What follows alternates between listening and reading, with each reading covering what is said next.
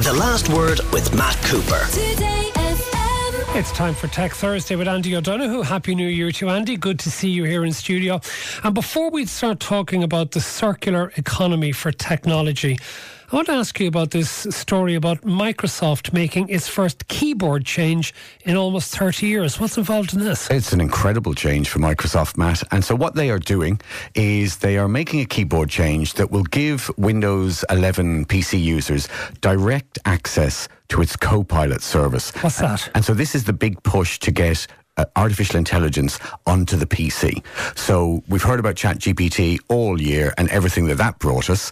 Microsoft, of course, are a big investor in ChatGPT, and they ha- they are using ChatGPT within their own products. And Copilot gives you access to artificial intelligence while you're using Microsoft products like the Office suite, including, say, Word, for instance. So now um, people will be familiar with the Windows key uh, on the keyboard, which used to give you the Start menu.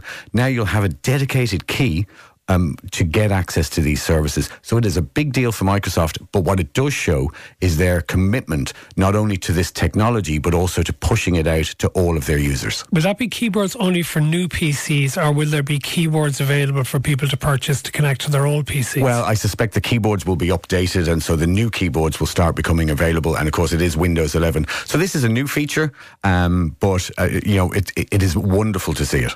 Okay, why is it wonderful?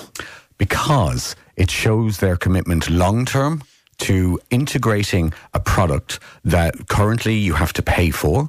Um, but what it does show is that Microsoft have their average user in mind, not just the people who are buying subscriptions. So, of course, there will be premium versions, but it means all of us will get to take advantage of Microsoft's innovations. Okay, now I wonder will others follow suit, such as Apple or whatever? Because, for example, I use an Apple laptop and a tablet an iPad in this case, and but I also use Word on them. So, will then other uh, the likes of Apple feel that they're going to have to put such a key on their keyboards? And, and uh, that's an interesting question about Apple because they are investing a significant amount in AI themselves via Siri, their digital assistant. And so, will they help Microsoft out by imp- enabling this kind of feature on their own keyboards? Actually, I think they will, Matt, because it keeps people on their platform and they won't start to lose them. But I think we will see similar initiatives from the likes of Google and from Samsung and everybody. But if it happens on PCs, will it happen on tablets? And then more importantly, when's it going to happen on our phones? So there, are, say there's a Chat GPT app at the minute that you can use. So this will be very quick. I mean, last year took us by surprise. The speed of adoption, the speed of improvement. I mean, literally the difference between Chat GPT GPT three and four is phenomenal, and e- it even changes over the, over a couple of months. So I think this year we will start to see um, this type of feature and capability more and more places. Okay, now for the rest of Tech Thursday, you're straying into John Gibbons territory, I think, aren't you? Because you want to talk about the circular economy when it comes to technology, which is means what? Well, it's interesting to talk about the circular economy this time of year because it is the time of year when people often do a clean out and they start throwing stuff away. Simply, the circular economy is aims to maximize the life cycle of products and reduce the waste and promote the reuse and recycling of them. And that's really important in technology. And, and the circular economy is not a new idea. It goes back to the 1970s and a man called, I think, Dr. Walter Stahel. Um, and his idea was to make stuff last longer and that would help us build a sustainable economy. It's taken a long time for the rest of the world to take that seriously. We've kind of lived through something akin to the Industrial Revolution in the 20th century. But what it means to technology, Matt, it's incredibly important because producing um, uh, phones, producing laptops, printing circuit boards, all of that is quite hard on the earth. Precious metals are extracted, and of course, we have pollution from the factories that work on lots of this stuff. So, the longer we can keep devices in circulation, the better. How do you keep them in circulation? You make devices that can be repaired, that can be upgraded, and that have value when you're finished with them, and they can be sold or traded in. Okay, tell us about Fairphone's leadership as you see it in the circular economy. And Fairphone are a remarkable company, and they uh, they basically create repairable, long-lasting phones.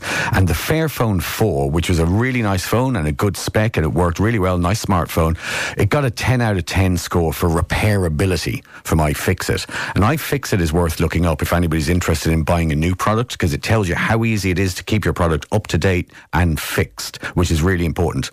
Um, their latest phone is the Fairphone 5 and costs 699 so it's not a cheap phone, but significantly less than uh, um, hero phones or, or, leading tier phones from other makers. And The Guardian called it the most ethical, sustainable, and repairable handset. Um, yeah, but does it have all of the apps that you might have on your normal phone? Does it have the camera? Does it have the screen? All that sort of thing? Absolutely, it does. And the Fairphone 5 has an excellent spec. It's 5G. Uh, it has dual SIMs, which is a great feature that I love. It has a really nice OLED screen. It has an uh, all day battery and it recharges to 50% in 20 minutes. And what I love about it, it's backed with software and services that they that this phone will be serviceable. You can use this phone until 2031. Okay. And then what about if you the, if you were going to get that and you wanted to get rid of your old phone, what would happen to your old phone? Well, there's a lot of things you can do with your old phone. So people, when they have, and, and you know, many of us will have three or four mobile phones in our house.